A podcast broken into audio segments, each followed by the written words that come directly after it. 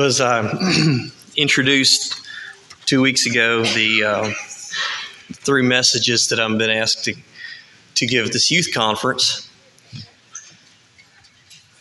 I hadn't thought about the fact, and I, said that I was planning on giving at least two of those here. and thought about the fact that one of those would fall on council, uh, council, council Sunday morning. But as I thought about the second message in that series, the title is Esau, the Cost of Impulsiveness. I, I kept praying and asking the Lord about it, and, and this is what the Lord asked me to, to bring. So it is what it is. Esau, the cost of impulsiveness. This is council meeting Sunday. But as I looked at this story of Esau and his impulsiveness, it does cause me to search my heart. Let's look at this this morning. We're going to take a look at the life of Esau and some of the big mistakes that his impulsiveness that he made and his, that what his impulsiveness cost him. And I'm fairly certain that even though I've never met a person with the name Esau, there's a good many people here today, and I know there's at least one that can identify with Esau and his mistakes. So let's take a look at his life and see what we can learn and see how we can be challenged in our lives. So you think about as you think about Esau and who he was. Esau, to be honest with you, is my kind of guy. Now I know that sounds pretty facetious when we're looking at his mistakes. But Esau was an outdoorsman. He loved the outdoors. He loved to hunt and he was good at cooking what he harvested. I can identify with that. I don't know that I'm all that good at it, but I enjoy it. And he seems to be a passionate man. Um, you never wondered what he was thinking. He was sort of just out there. He just said it. And I know I've known a few um, guys like that in my life.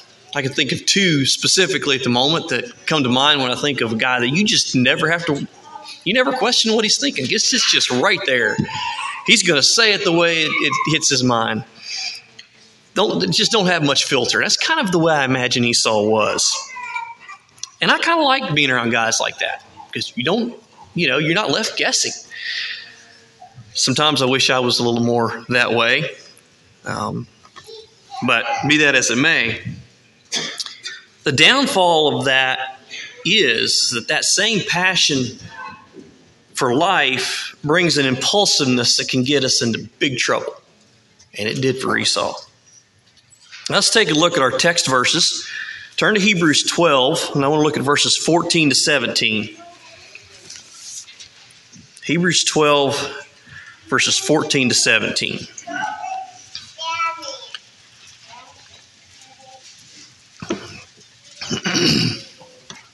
start with verse 14. Follow peace with all men and holiness, without which no man shall see the Lord.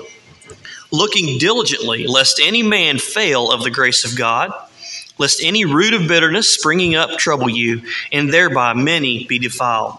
Lest there be any fornicator or profane person as Esau, who for one morsel of meat sold his birthright. For ye know how that afterward, when he would have inherited the blessing, he was rejected for he found no place of repentance, though he sought it carefully with tears. There's a lot in that passage section of verses that we could look at and flesh out. But I want to consider a few things specifically. It calls Esau a profane person. What made Esau a profane person? So I looked up profane in the dictionary, and um, it means to debase or disregard that which is holy or spiritual value. That's one of the one of the definitions of it, and and probably the most applicable to to our message this morning. To debase or disregard that which is holy or spiritual value. Now, what made Esau that kind of person? And what was the cost? The second question I'd like to ask this morning is how might we make the same mistake? So let's go back to Esau's story. Let's read, let's go to Genesis 25.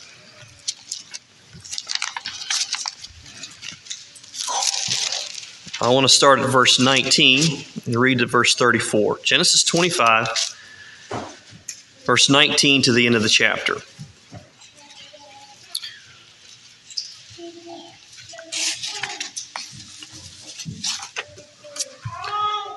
Verse 19.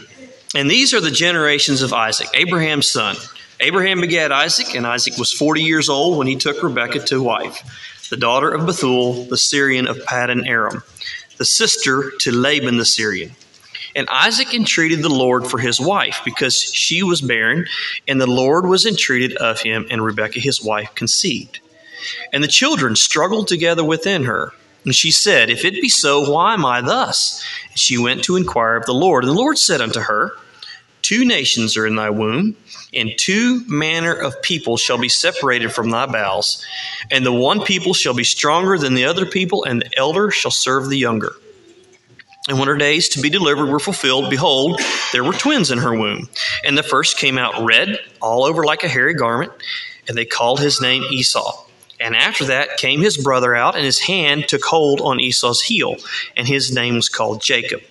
And Isaac was threescore years old when she bare them. And the boys grew, and Esau was a cunning hunter, a man of the field, and Jacob was a plain man dwelling in tents. And Isaac loved Esau because he did eat of his venison, but Rebekah loved Jacob. And Jacob sawed pottage, and Esau came from the field, and he was faint. And Esau said to Jacob, Feed me, I pray thee, with that same red pottage, for I am faint. Therefore was his name called Edom. And Jacob said, Sell me this day thy birthright. And Esau said, Behold, I am at the point to die, and what profit shall this birthright do to me? And Jacob said, Swear to me this day. And he sware unto him, and he sold his birthright unto Jacob. Then Jacob gave, Esau bread and pottage of lentils, and he did eat and drink, and rose up and went his way. Thus Esau despised his birthright. I'm sorry, I forgot to say, song leader. Um, I have a song suggestion for the end. That's song number 444 in the in the uh, Christian hymnal. And if that doesn't, if that's not doesn't work, that's perfectly fine. It's just a suggestion. All right, back to our scripture here. So we have twin boys that are born by divine intervention. I find it very interesting that Isaac entreated God and he enabled Rebekah to have children.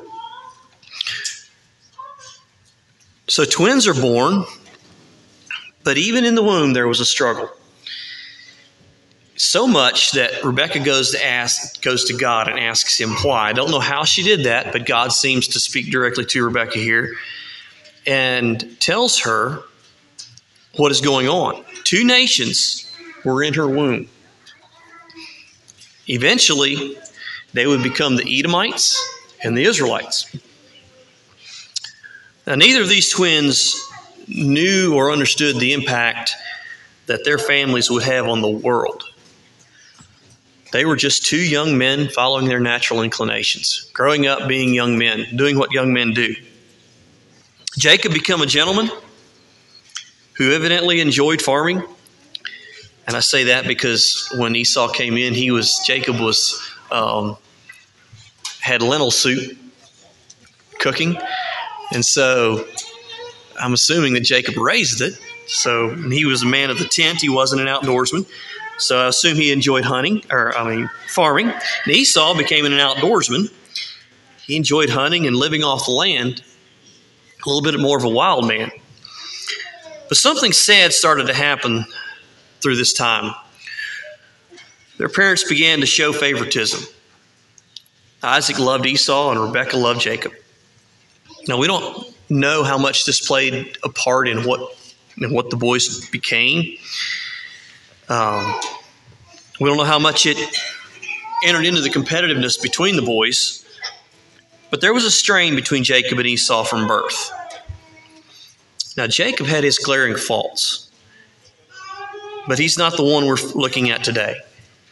We could, there's a whole sermon could go into Jacob and his deceptiveness and um, what all his conniving did. But today we're looking at Esau. The question we want to answer is how did Esau become known as a profane man? So, in the verses we just read, Esau's been out hunting all day and evidently had run out of granola bars and jerky because he came in starving hungry. Now, a few of us know what real hunger is, but I think we can, most of us can identify with being so hungry sometimes that that's, we just need food. Some people, the new generation calls it being hangry. So hungry or angry. You know, you're almost become irritable. You need some food. I think that's where Esau was. I doubt he was at the point of death like he mentioned here. I, you know, if he walked in from hunting, he probably wasn't about to die. But as a young man gets, he was he needed food. He wanted it now. His hunger was about all he could think about. Now, have you ever been at that place that Esau was? Maybe it wasn't hunger. Maybe you wanted something so bad that nothing else really mattered. Let's make it a little more down to earth. Have you ever given in to a particularly strong temptation? You had a desire for something so strong that you made a bad decision to satisfy that desire. Now, in all reality, Esau's hunger was not wrong. For him to eat Jacob's bread and, and lentil soup was not wrong. Wanting food and eating food did not make Esau a profane person.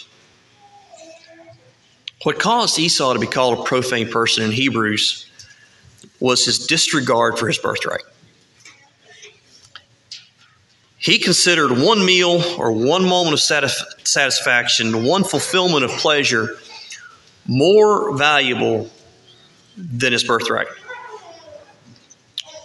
He did not consider the consequences of the long term effects of that one decision. I don't know for sure, but I highly doubt that he would have died of starvation. I'm sure there was food available if he'd been willing to wait just a bit, or if he'd went to Rebecca and said, "Mom, I need food." I'm sure there would have been something to keep him from dying.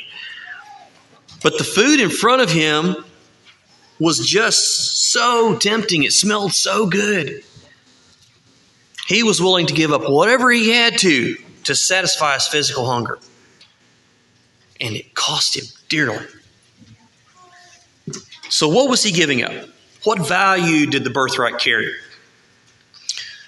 Now, the birthright, you read about it multiple times in the Old Testament. But it carried, in that time, the birthright carried a lot of weight. It was supposed to go to the oldest son of a father. And this was by biblical law. The oldest son of a father. That way, it didn't matter if the son was by a concubine or a slave or a wife. It didn't matter. It was supposed to go to the oldest son of the father. The father did have the option to change who the birthright went to under certain circumstances. But the one receiving the birthright carried responsibility for the family in the absence of the father. If the father wasn't home, the one carrying the birthright was responsible to provide for and direct the family. He also received a double portion of the inheritance in comparison to what the other boys in the family received. And the best and greatest amount of blessings, spiritual blessings, physical blessings, were passed on to the one receiving the, the birthright. The inheritance that he would have received was a physical blessing. It should have been Esau's. But the spiritual birth, uh, blessings that went with the birthright carried on in the spiritual world. It was two dimensional. So Esau was not only giving up wealth for one meal, he gave gave up his position of, of authority in the family, And he also gave up spiritual strength and blessings that should have been passed on to him from his father. By birth, he should have been the one through which all the blessings God gave to Abraham were passed down. But he gave it all up for one meal. So, what were the real consequences of his actions? What actually happened because of him selling his birthright to Jacob? So, Jacob became the one through which the blessings given to Abraham, and that blessing carries down through all the way to Jesus. Jacob became the father of the Israelite people, God's chosen people. Esau became the father of the Edomites. The Edomites, if you really study who they were and what happened to them, they became representative of all the nations that hated Israelites.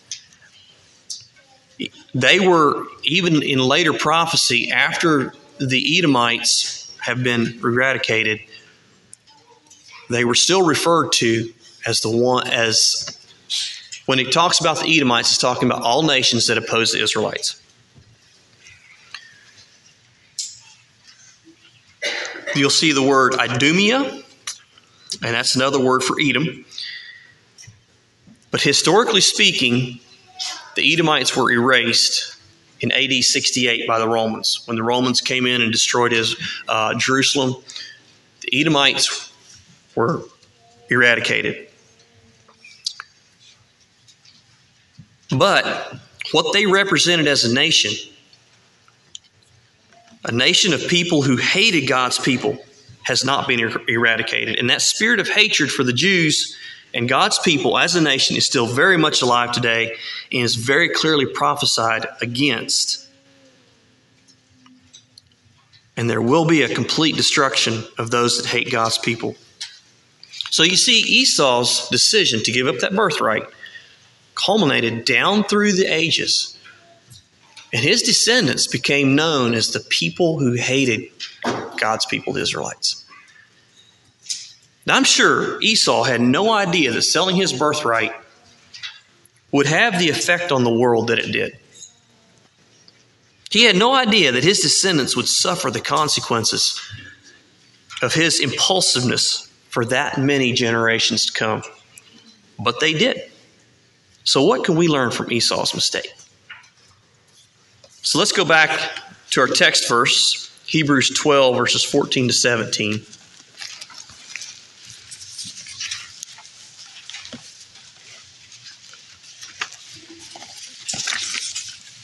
Hebrews 12, 14 to 17. And it's easy enough to look back at history and shake our heads at the mistakes that people made. And this morning we're looking at Esau. But what about us? What about you and I? Let's take a look at ourselves. What has impulsiveness cost us? Have we made impulsive mistakes like Esau did? I'm fairly certain that we all could say we have. We've made mistakes, made decisions in life that we later regretted. We made it spur of the moment. And later we were like, that was really dumb. Maybe it was bad financial decisions. And normally, these don't alter our futures too much, but they do teach us a lesson. Maybe we've done impulsively done dangerous or illegal things. I did. One that I will mention. I was late one evening and my buddy and I were headed home, I think, from a, a youth social driving down a two lane road, dark, just two us two vehicles, and he pulls out to pass, and of course that was too much, and or I passed him. I don't know. Anyway, the race was on. Well, didn't realize there was a policeman on the side of the road. We got caught. Thankfully, we weren't going real fast when he caught us, and the consequences of that wasn't that great. But it was an impulsive decision that was really stupid and could have ended up badly had we not got caught. Maybe we've gotten into relationships that we knew would take us in a direction we should not go. I know for, I know for youth that's, that seems to be a an issue we all go through. Who does God want us to spend our life with? Who does God want us to be in our circle of friends? And sometimes we make decisions that cost us. The people that we allow around us or who we associate closely with. We've probably all seen this happen or experienced it ourselves in some way or another. And this kind of impulsive mistake, especially in relationships, can and often does affect us and others for a lifetime. Someone rejects what they know is right and chooses to um, associate with bad company. It can affect us for a lifetime.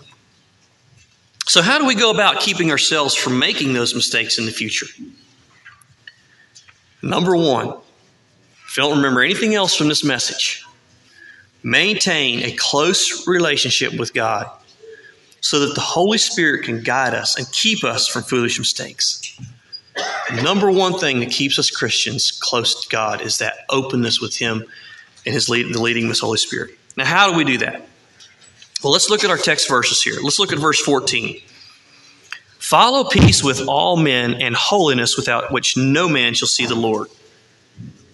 So follow peace.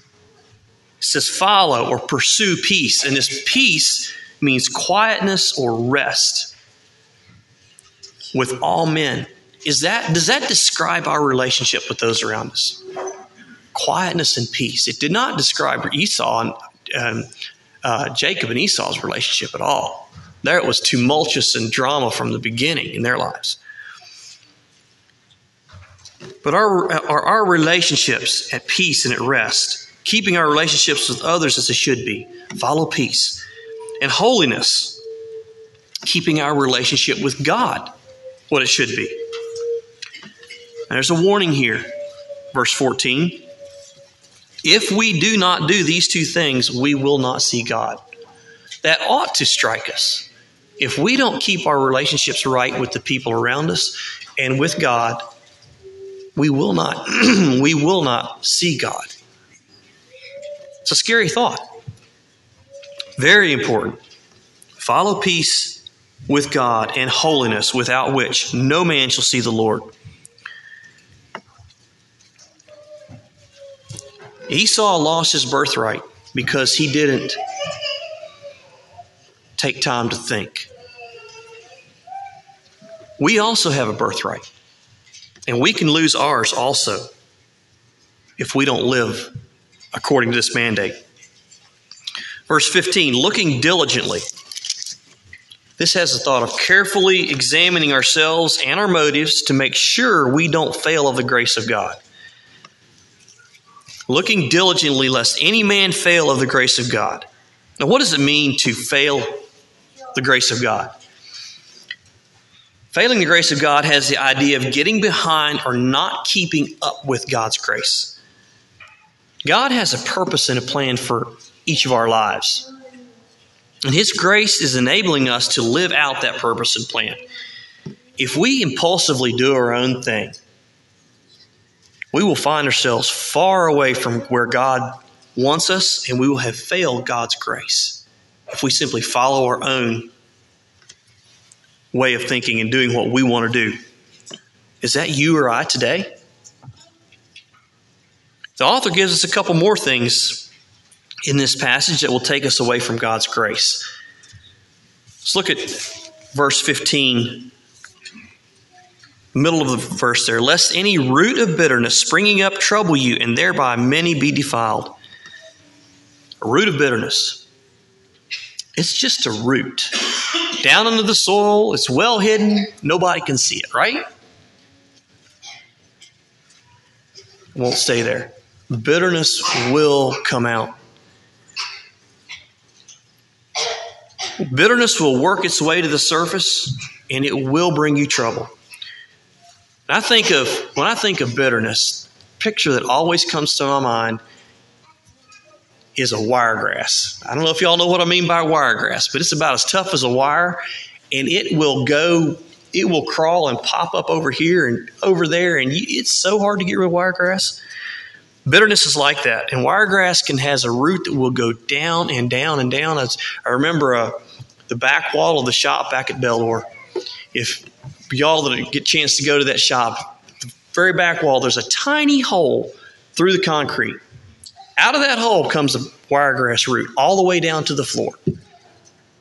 Just just keeps going, keeps looking for water. It's the way bitterness does. It keeps, we've got to deal with that root. You can yank the top off, and don't stop it. That root keeps growing.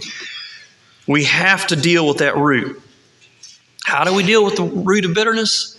Repentance and forgiveness of the whatever we're bitter about. Repentance and forgiveness are the only things that can deal can deal with bitterness. And it says bitterness spreads. It says, By it many be defiled. It doesn't stay with just you or me. If we have bitterness in our heart, it affects those around us. It spreads. Those roots go out and, and crawl into other people's lives. And when it starts coming out of us, it starts pulling others down, and that root gets planted. It is very deceptive. It's no wonder the Hebrew writer here talks about it and about it being so important. Bitterness will make you make impulsive decisions in a bad way quickly, really quickly.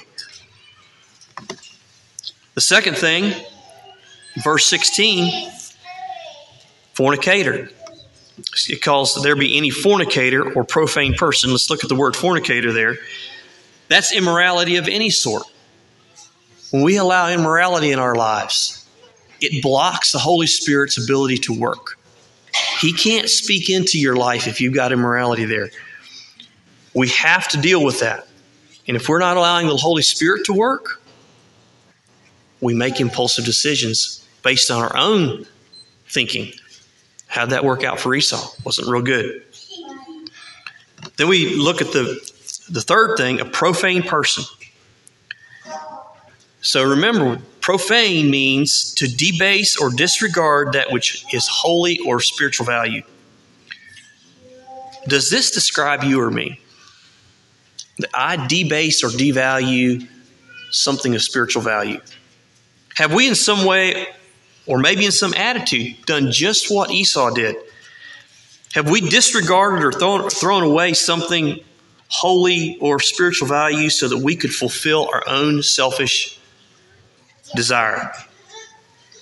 Have we turned away from what God wants, what He wants to give us, so that we can have what our flesh wants instead?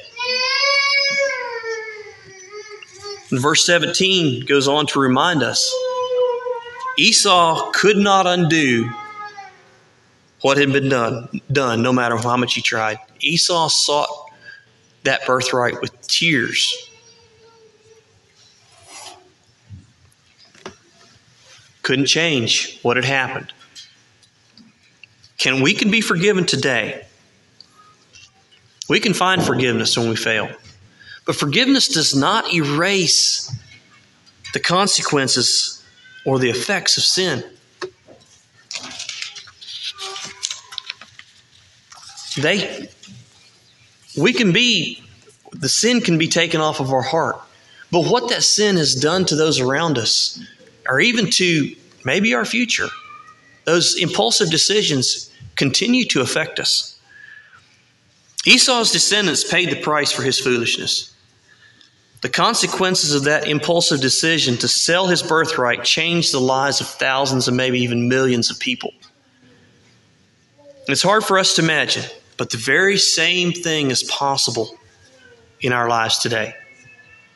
If we reject the grace of God in our lives and don't live in tune with the Holy Spirit, the ripple effect can and will be devastating to many more lives than just our own.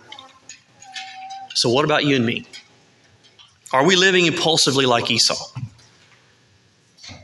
Are we rejecting the work of God's grace in our lives? Or are we diligently and carefully living our lives by God's enabling power? making decisions that are pleasing to God and obedient to the leading of the Holy Spirit. Esau lost a physical inheritance and blessing and his, his descendants suffered the consequences. We could lose our souls and the souls that our lives touch for eternity. That choice is ours. So let's search our lives and root out anything that keeps us from living in tune with God's Holy Spirit, lest we also become a profane person like Esau was. Okay, at this time, I believe I'll call for a song and then